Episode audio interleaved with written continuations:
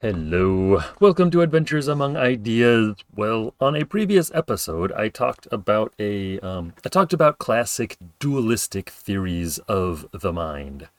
So we had interactionism, where mind and matter are different substances capable of affecting each other. We had parallelism, in which mind and matter are different substances that kind of flow alongside each other without affecting each other. And then we had epiphenomenalism, in which matter, or the brain, produces mind, but mind has no subsequent effect on matter. Today I want to focus on monistic views of the mind, monisms, which view mind and matter as the same kind of stuff. So again, I'll talk about three theories. We've got our panpsychism, in which matter itself is seen to have a certain mental quality, out of which both material objects and conscious beings are made. And then you've got your mind-brain identity theory, in which mental states are the same thing as brain states. And then you've got your behaviorism, in which mind is behavior, and behavior is usually seen as an activity of an organism, which is made out of just physical stuff. And again, I'm going to focus on figures from the early 20th century, which is kind of where my main knowledge is at the moment. So we'll start with panpsychism. So of all the theories that I've talked about, I'm least comfortable with classic panpsychism. The basic idea seems easy enough to understand, but I haven't been able to make much sense of the writings by actual historical panpsychists for some reason. I'm going to try to focus today on Charles Augustus Strong. Charles Augustus Strong, he was an American psychologist of the early 20th century.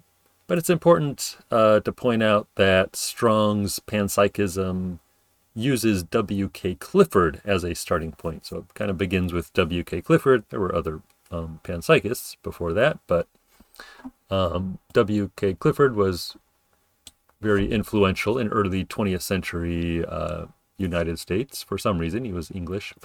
But yeah, very influential. So let me say something first about Clifford. Clifford was an English philosopher, and he's rather hard to pin down. So he's somehow altogether an empiricist, a parallelist, and a panpsychist. So he kind of had influence in all these areas. He once argued that all bits of matter, so every little bit of matter, comes with bits of what he called mind stuff attached to them. This was introduced in a famous article called On the Nature of Things in Themselves. This is an important article referred to kind of in the late 19th century, early 20th century. I don't know if many people remember Clifford today or read this essay, but it's it was very commonly known, very well known at the time, On the Nature of Things in Themselves, 1878. It was published. So Clifford's theory of mind stuff seems to be a dualistic theory, or at least on kind of first acquaintance, it seems dualistic. Either maybe substance dualism or property dualism, as I've talked about in the previous episode on this topic. But the difference between Clifford's dualism and the dualisms that I talked about before is that standard dualists did not suppose that atoms and molecules had the beginnings of mind, generally speaking. Descartes, in fact, did not even think that non-human animals had minds, right? He thought animals were kinds of machines. And while William McDougall, who I talked about before, thought that even lower organisms had souls, he seemed to distinguish between living beings and inorganic matter. And so inorganic matter was subject to mechanical laws, while living beings could break these laws. And this seems to be at least not the way the early panpsychists write about things. So for a dualist like McDougall, this law-breaking of living beings was what the concept of the soul explained. So it wouldn't really make sense to have bits of the soul on non-organic matter as well, because they might be breaking the laws of mechanics. But I'm not quite sure how McDougall thought about panpsychism. or other dual, more classic dualists. Anyway, so if Clifford is a dualist, he's not a dualist in this classic sense, like Descartes or McDougall or perhaps Fullerton, who I talked about before, who was also quite influenced by Clifford.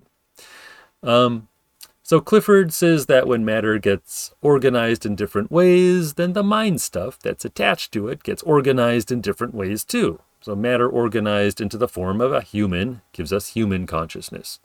But does matter actually exist? Does it really exist? In this same essay, On the Nature of Things in Themselves, Clifford says that the universe consists entirely of mind stuff. So there's just mind stuff, actually, now. So he writes that the reality external to our minds, which is represented in our minds, is as matter, so the reality that's represented as matter is in itself mind stuff. When he writes like this, he sounds more like a monist than a dualist, right? It sounds like there's just one kind of thing. There's just mind stuff, and everything is made out of mind stuff, including matter. So yeah, is mind stuff something extra attached to matter, or is mind stuff all there is? Or is this a distinction for Clifford without a difference? I'm not sure what the correct answer is here, really. So we'll go on to Strong, talking about Strong. So Strong is equally, or even more perplexing to me. His motivation for exploring panpsychism seems easy enough to understand. So late in life, he wrote that if energy, and he took energy to be the fundamental substance in physics at the time. So if energy were not in its own being soulful or capable of awareness, no such thing as minds could ever arise. That's to say, the existence of minds requires that the basic elements they are made out of have on their own the capacity of awareness. This is not necessarily a good argument, I think, but it is at least a clear argument, and some of what's coming is not that clear to me. Strong mainly laid out his arguments for panpsychism in his books Why the Mind Has a Body and The Origin of Consciousness. Those were in 1903 and 1918. I'll kind of rely mostly on the latter, on his book The Origin of Consciousness, since it's a little bit clearer to me than the former. Yeah, Strong is very good at explaining other people's views and criticizing other people's views, but when it comes to explaining his own view, I get lost quickly. So first of all, in Strong's view, one of the other appeals of panpsychism is that it seems to reconcile the other major dualistic theories of mind. There was basically, at this time, the three kinds of dualisms that I talked about before. There was also materialism, and there was panpsychism. Panpsychism he also calls a revised materialism. It's kind of a version of, it has kind of the logic of materialism, except everything is kind of psychic. But it kind of reconciles, at least in his view, it reconciles all these other dualism. So in a certain way, it's supposed to reconcile all the theories of mind, of materialism and all the kinds of dualism, by its particular view of the psychic nature of reality. So the argument for this goes like this. So like parallelism, panpsychism claims that the mind does not act on the brain, but this is because the brain is made out of mind. This is one of the things I don't really understand. On the other hand, like interactionism, the mind does interact with the non-cerebral parts of the body, so the non-brain parts of the body, and why there is a difference between the brain and the rest of the body in terms of their relation to mind. This is not clear to me. I don't really get this part. But then there is epiphenomenalism also, right? So we had parallelism, interactionism, and then epiphenomenalism. And so Strong makes the distinction between consciousness on the one hand, and mind on the other, where consciousness is what he calls the function of awareness. Consciousness, in this sense, he says, is passive or inefficacious. So while the mind does affect the body, consciousness or awareness as a function does not affect the body. It's epiphenomenal, right? For Strong, interactionism, parallelism, and epiphenomenalism each have a kernel of truth then, and these kernels are kind of revealed and subsumed by panpsychism. But then there is this mind stuff. This thing that is at the heart of Strong's theory, which he borrowed from Clifford. What is this mind stuff?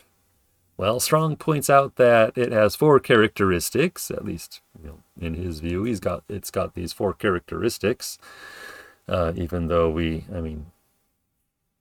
can't see it or measure it, I guess, but just kind of intellectually, we can figure out that it's got these four characteristics. So the first and second characteristics are that it's in space and it's in time.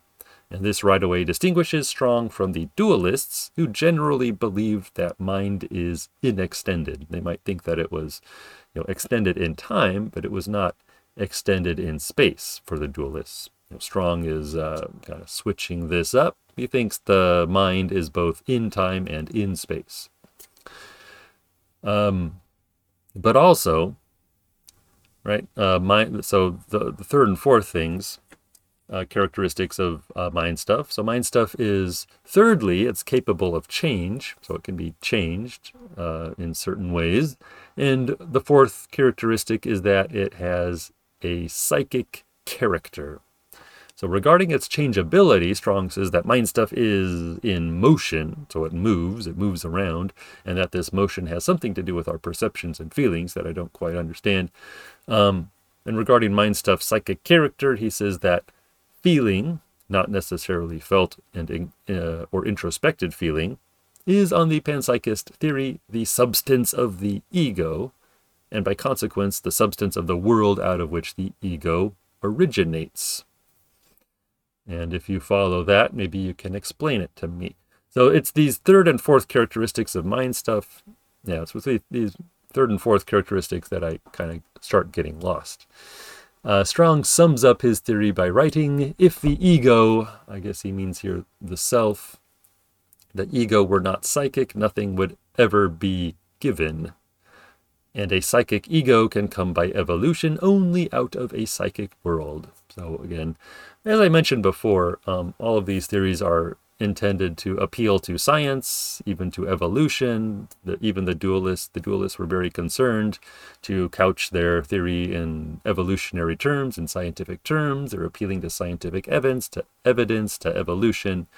But there's always this kind of supernaturally element to their theories, either a soul that doesn't follow the same laws as the rest of nature, or this kind of mind stuff that we kind of logically know about, but we can't know about it really in an empirical way. So he does think that the mind evolves, but it evolves out of a psychic stuff. Right? So not just out of matter, but out of kind of psychic matter, which is called mind stuff. Yeah, so I won't go into more details about this because I find that, I just don't get it as well as I should in order to very well explain it. I don't have quite enough mind stuff of my own to make sense of it. So I'll leave it a little bit vague. But it's it could be worth looking into if you're interested in such things. But I do have to add that even though I personally find Strong's theory difficult to make sense of, although I get why he is drawn to it, I just don't understand his explanation of it. But I should say that his work was very well received during his lifetime. While I was trying to research Strong, I read several very positive reviews of his work, from this early 20th century period. But these reviews did not bring me very much closer to understanding Strong. But it's just worth pointing out that other people who were much smarter than me, who had a better allotment of mind stuff, saw great merit in his work. Panpsychism, though, has continued to be a popular position. It's kind of waxed and waned over the years, but two recent philosophers who I often think of in connection with panpsychism are Galen Strawson, who has actually cited Strong occasionally, and Philip Goff is another pretty well-known right now, in at least in this kind of parochial area of philosophy of mind. So I may try to cover their ideas in the future, since they are easier for me to understand. But I want to move on, to something a little bit easier for me to wrap my mind around, so to speak, which is the the mind-brain identity theory, or I'm going to also kind of call it neural correlationism or dual aspect theory. These are kind of related. They're not necessarily the same, but at least in the theory that I'm going to talk about, they're the same thing. Or at least elements of the same theory. So this is the view that the mind-body problem is solved by looking at what's going on in the brain, which is up here, I think, in your skull.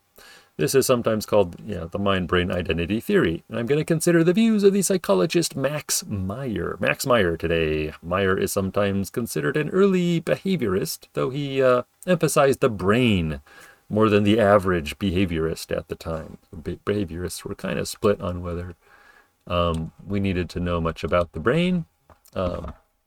Meyer was very interested in the brain.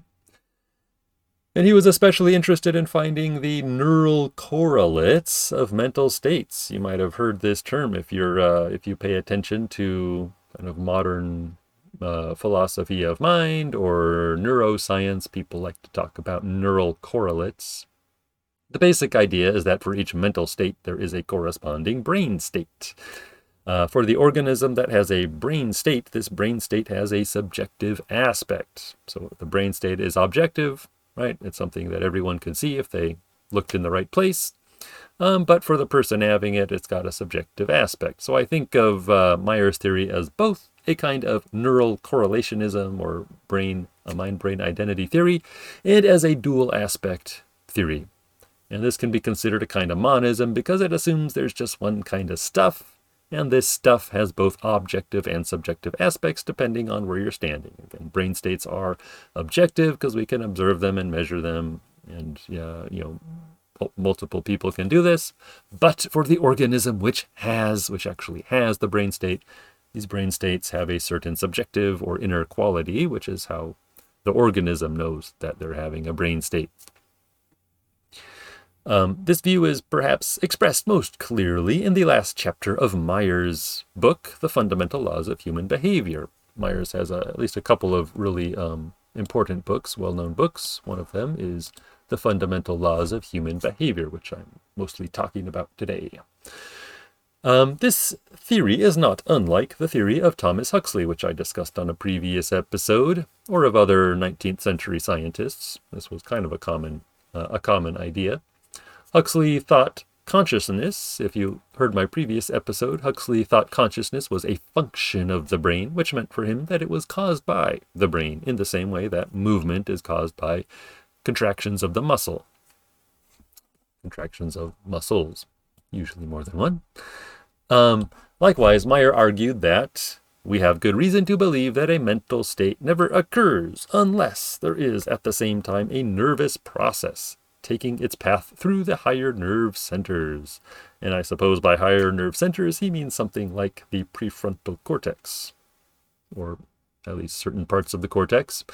But the relation is probably not causal in the way that Huxley thought. So Meyer thinks it's more likely that brain states and mental states are strictly simultaneous, though he acknowledges that the technology of the time did not allow scientists to actually prove this.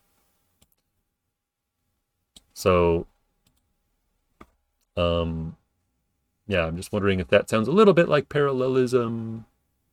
Could be. I mean, it does sound a little bit. I think I'll maybe mention this later on. It does sound a little bit. There is a kind of parallelistic aspect to this. So if brain states and mental states are strictly simultaneous, then Meyer says that we have a right to describe them by saying that they are really only one phenomenon occurring in the world, but that this phenomenon has two aspects. And this is why I'm described Meyer's theory as a dual aspect theory, which is just another popular kind of theory of the mind.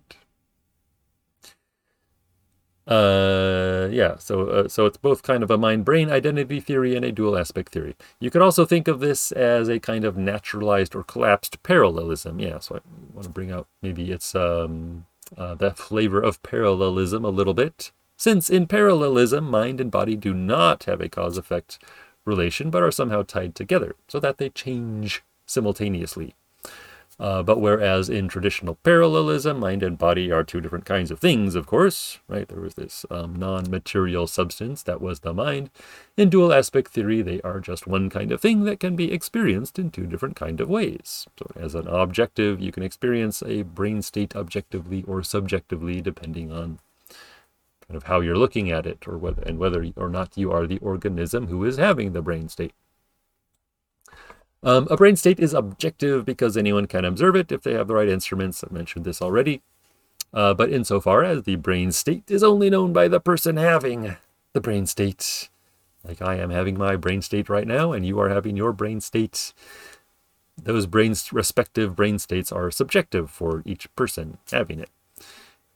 Any brain state is potentially objective. Anyone can observe any brain state, giving the tools and the opportunity to do so.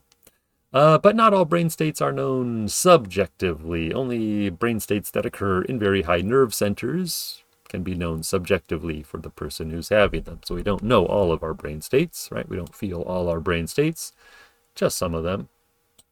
And they have to reach to a certain point, a certain area of the brain, which I don't think Meyer speculated too much about at the time because this was 1911. But yeah, there's many more specific theories today, of course, because we know somewhat more about the brain. The reason why Meyer is also a behaviorist is because he points out that we don't ordinarily observe each other's brain states, but we do attribute mental states to each other. And what's going on here? So we don't observe brain states, but we attribute mental states. Well, what we're normally interested in explaining is each other's behaviors. So that's what we're really interested in, is what we are going to do, what other people are going to do, and what we're going to do. Meyer uses the example of a boy who has put a plank on a streetcar track, so laid down a kind of a wooden plank or something on a streetcar track, and this has caused the derailment of the streetcar. We want to know why the boy did what he did. Normally, all we can know is what he did. We can observe what he did or kind of figure out what he did based on the evidence there. And we can know the effect of what he did, and we can know his explanation. We can ask him, why did you do this? And we can know his explanation. But was he putting the plank on the track? Was this putting of the plank on the track? Was this an action intended to save or to harm, right? There's maybe different reasons. He might give us one reason, but there are many, if we kind of exclude his testimony, there are multiple reasons why someone might put a plank onto a streetcar track. What we really want to know is what type of an act it was, right? This will give us the explanation of it. The true reason for the boy's action is to be found really only in his brain states, which are inaccessible both to us and to him. So we can't actually access his brain states under normal conditions, and neither can he.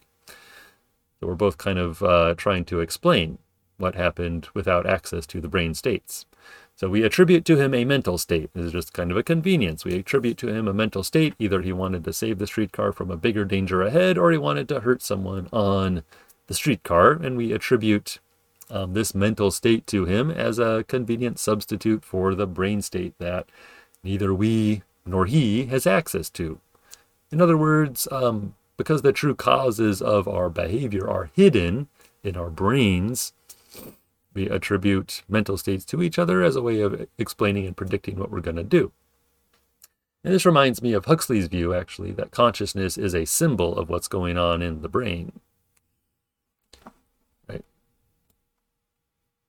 So we've kind of invented mental states to help us figure out what people are doing, since we don't have access to their brain states. We don't have access to sort of the true causes of their behavior. So we kind of make up this idea of mental states. But it has to be pointed out that Meyer's behaviorism is, although it has kind of this behavior element to it, it's very different from the behaviorism of people like John Watson and B.F. Skinner.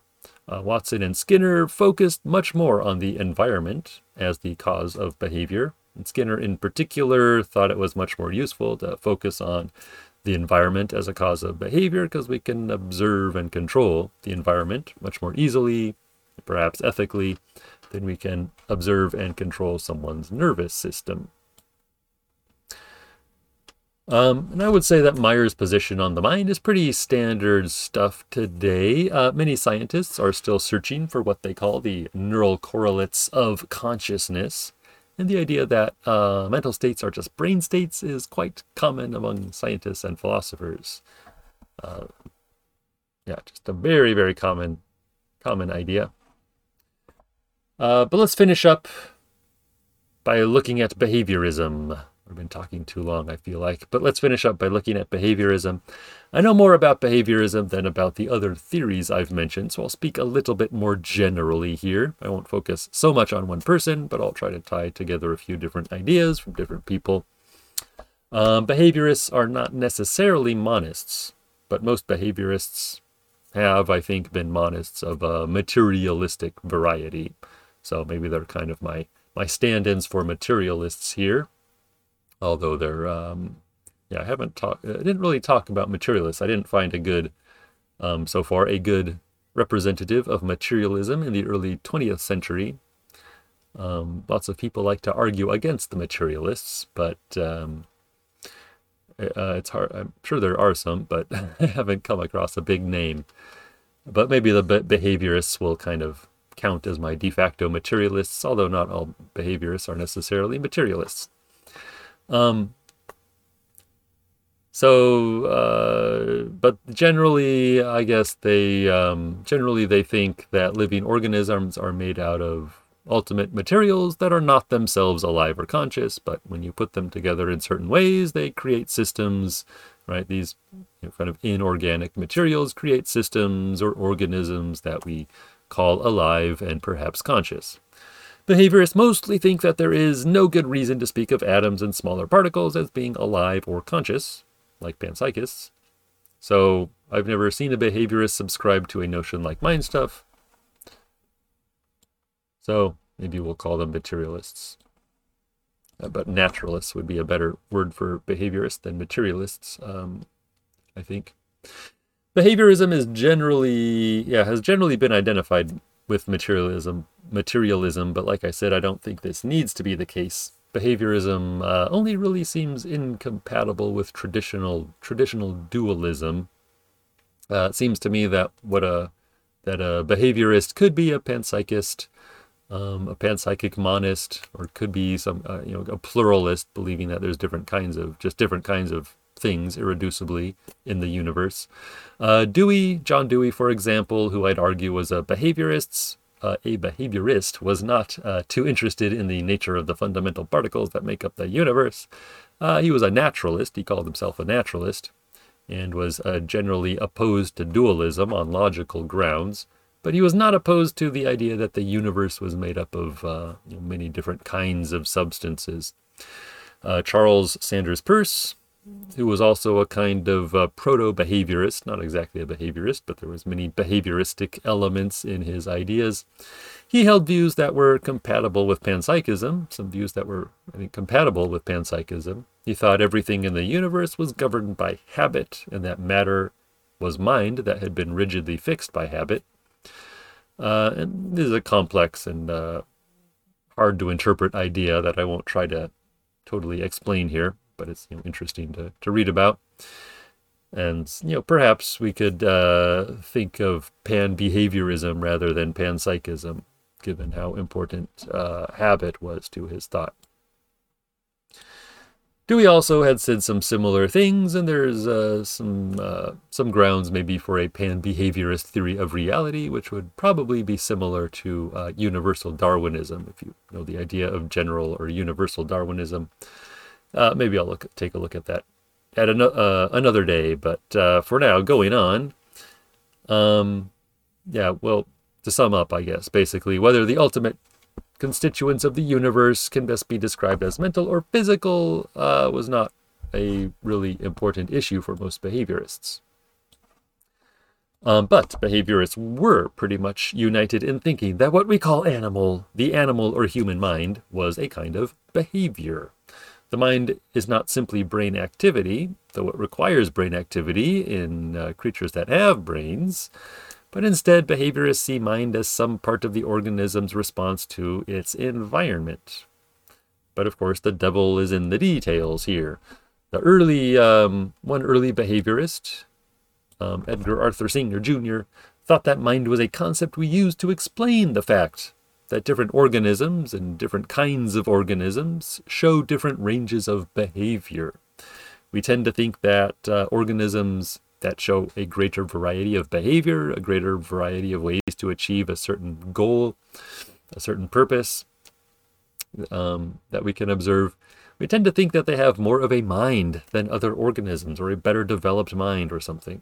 But the word mind here just describes this fact, that some organisms have a greater variety of ways to achieve self-preservation and other subsidiary goals than other organisms. It doesn't refer to something that exists in and of itself.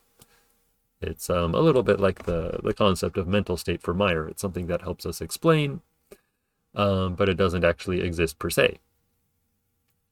And then the standard subcategories of mind are just subcategories of behavior. So psychologists and philosophers will talk about mental states or mental processes like perception, emotion, thought, memory, and so on.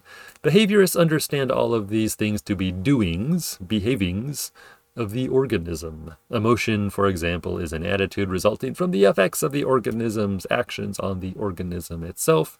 Memory is just a reinstatement of the bodily conditions of perception in the absence of the external object of perception.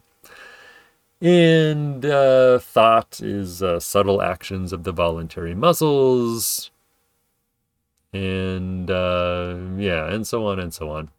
These ideas that I'm mentioning here come out of the writings of people like John Dewey, George Herbert Mead, Edgar Singer Jr., John Watson, Edwin B. Holt, B.F. Skinner, and others. Basically, the only so-called mental state that could not be reduced to behavior, I don't know if reduced is the right word, or translated into behavior, was sensation. Sensation can be a tricky problem.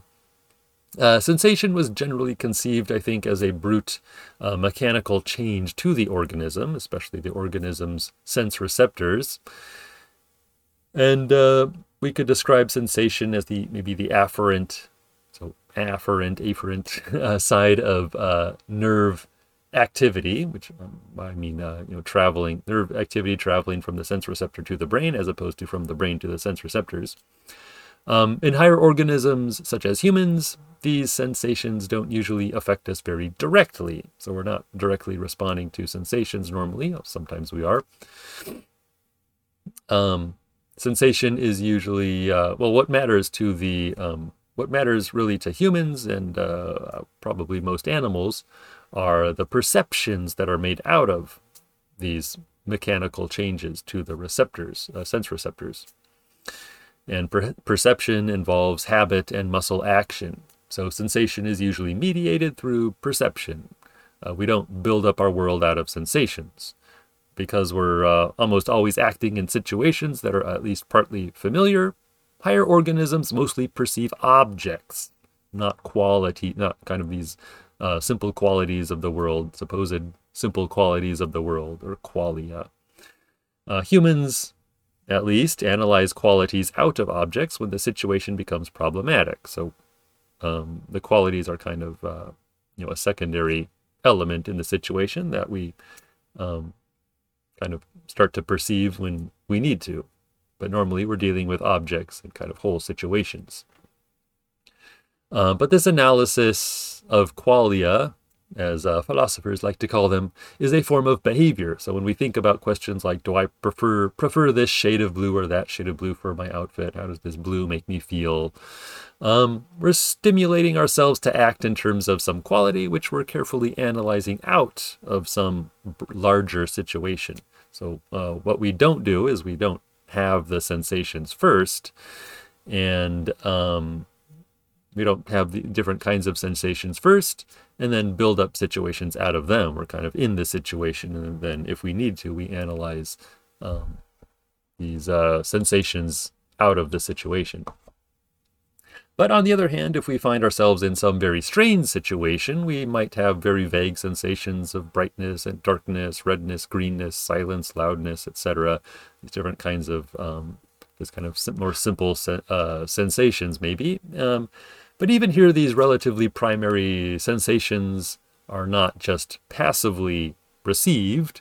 We're actively trying to figure out what they are, what's going on, what do they mean, so that we know how to behave. So we're not passively sensing them. We're trying to perceive them. Right? We may not have a good perception of them yet, but we're trying to turn them into perception, into objects, into a situation that we can interpret and figure out how to act in. So the discrimination of qualia, things like hardness, blueness, sourness, etc., the discrimination of these kinds of things is a behavioral act, though this discrimination has an apparently non-behavioral basis in just mechanical changes to sense receptors and to nerve signals going to the brain and things like that. We might say that the material causes of qualia are found in the physics and chemistry of the world and the biology of the organism, the idea of material causes. So we need to have, in order to have sensations, we need kind of the physical and chemical properties of the world and the biological properties of ourselves.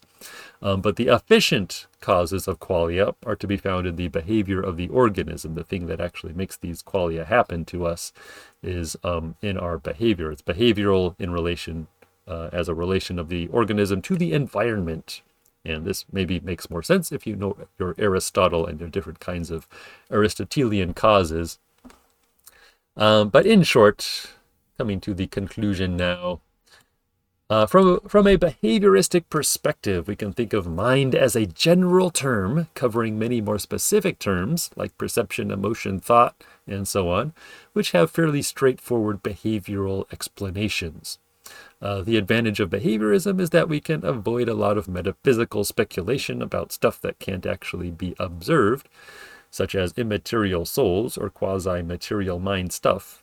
And we can avoid speculation about what science may ultimately tell us about the brain, which seems to be one of the most complicated objects in the known universe.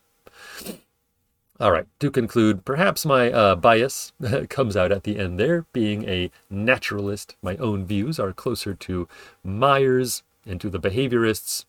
I have a lot of sympathy for the dualists, who were basically trying to reconcile older religious or spiritualist views of the human being with newer scientific ones.